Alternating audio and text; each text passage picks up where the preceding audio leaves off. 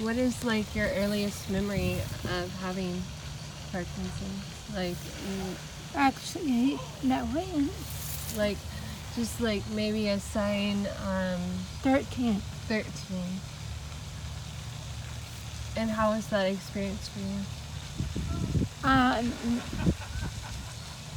it was more uh, concerned to my mother because I had just turned 13, or almost turned 13, and at that age, you don't take a whole lot of things serious, and you're not as observant as grown-ups are about changes in your physical being or in your speech and stuff.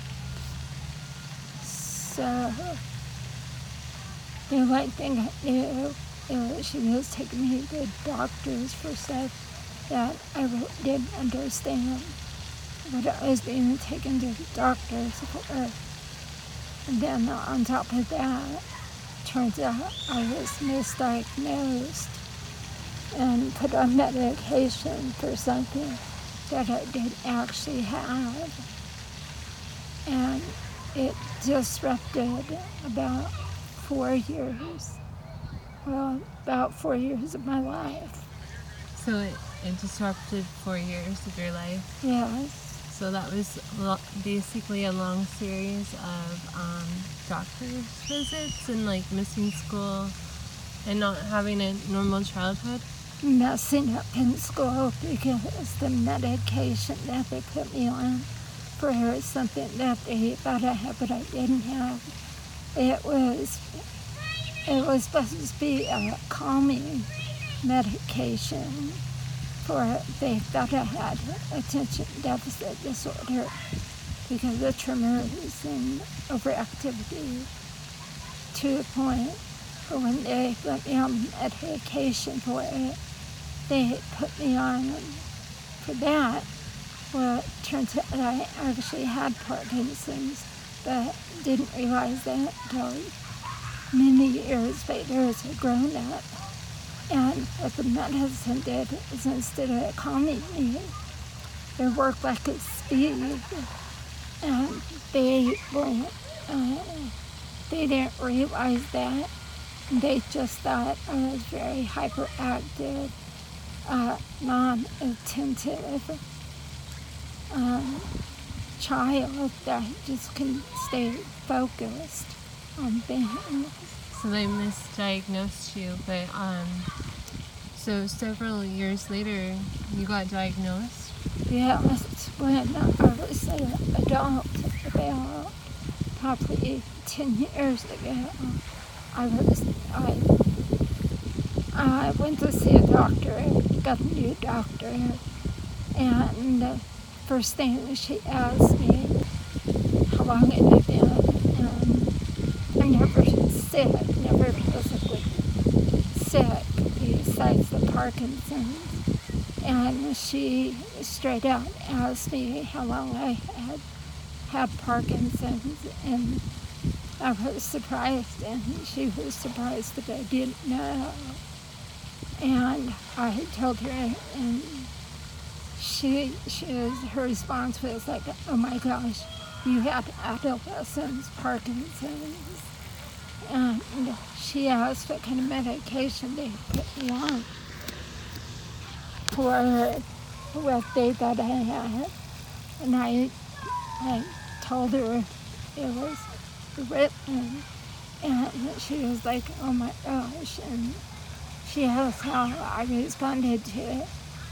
And I told her that I didn't actually know it was medicine that caused me this way.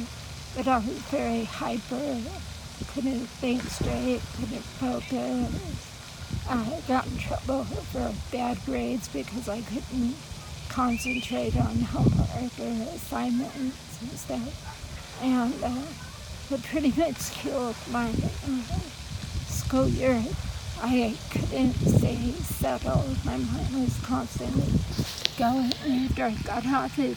And a few years later, my whole personality started changing. Went back to school. And And instead of getting like C's if I was lucky and D's and stuff, I was putting straight A's because I didn't have the stuff in my system.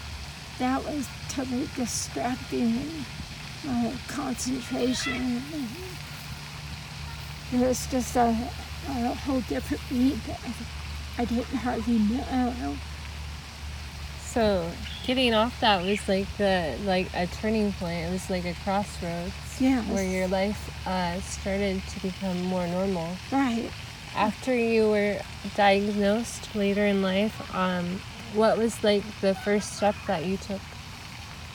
Um, I, I discussed it with my daughter and told her, and oh, I also talked to people about the that either had it or they were married to somebody that had it or maybe they were dating somebody who had it.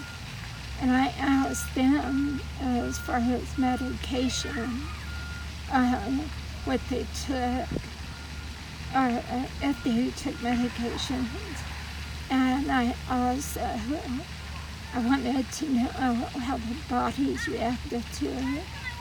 And I found out that they would start people on a regular uh, dosage, but their body would get used to that dosage, and then it wouldn't affect it, so they had to keep uh, giving them higher dosages of it until they hit a certain level, and then they had to take them off of that one and switch them to another one just being pumped full of all these medications.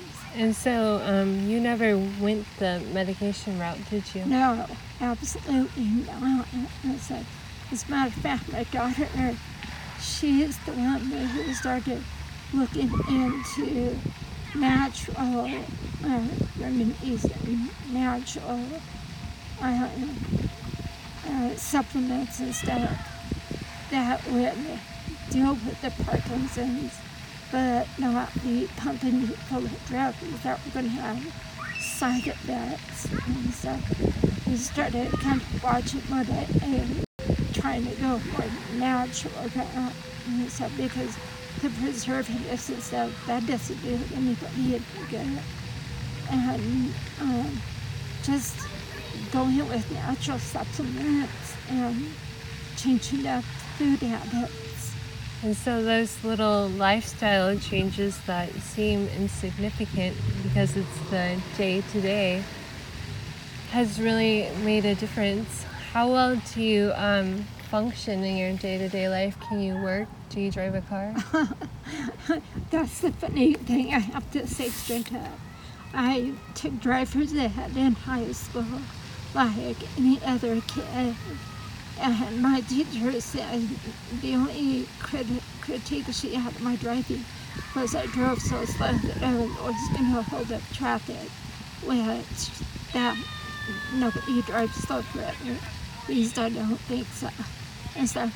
But I realized, okay, there are two things that people think I shouldn't be able to do that I've been doing forever because of the fact that I believe that when things come up, unless somebody tells you that you're not capable of doing something that your body doesn't have a clue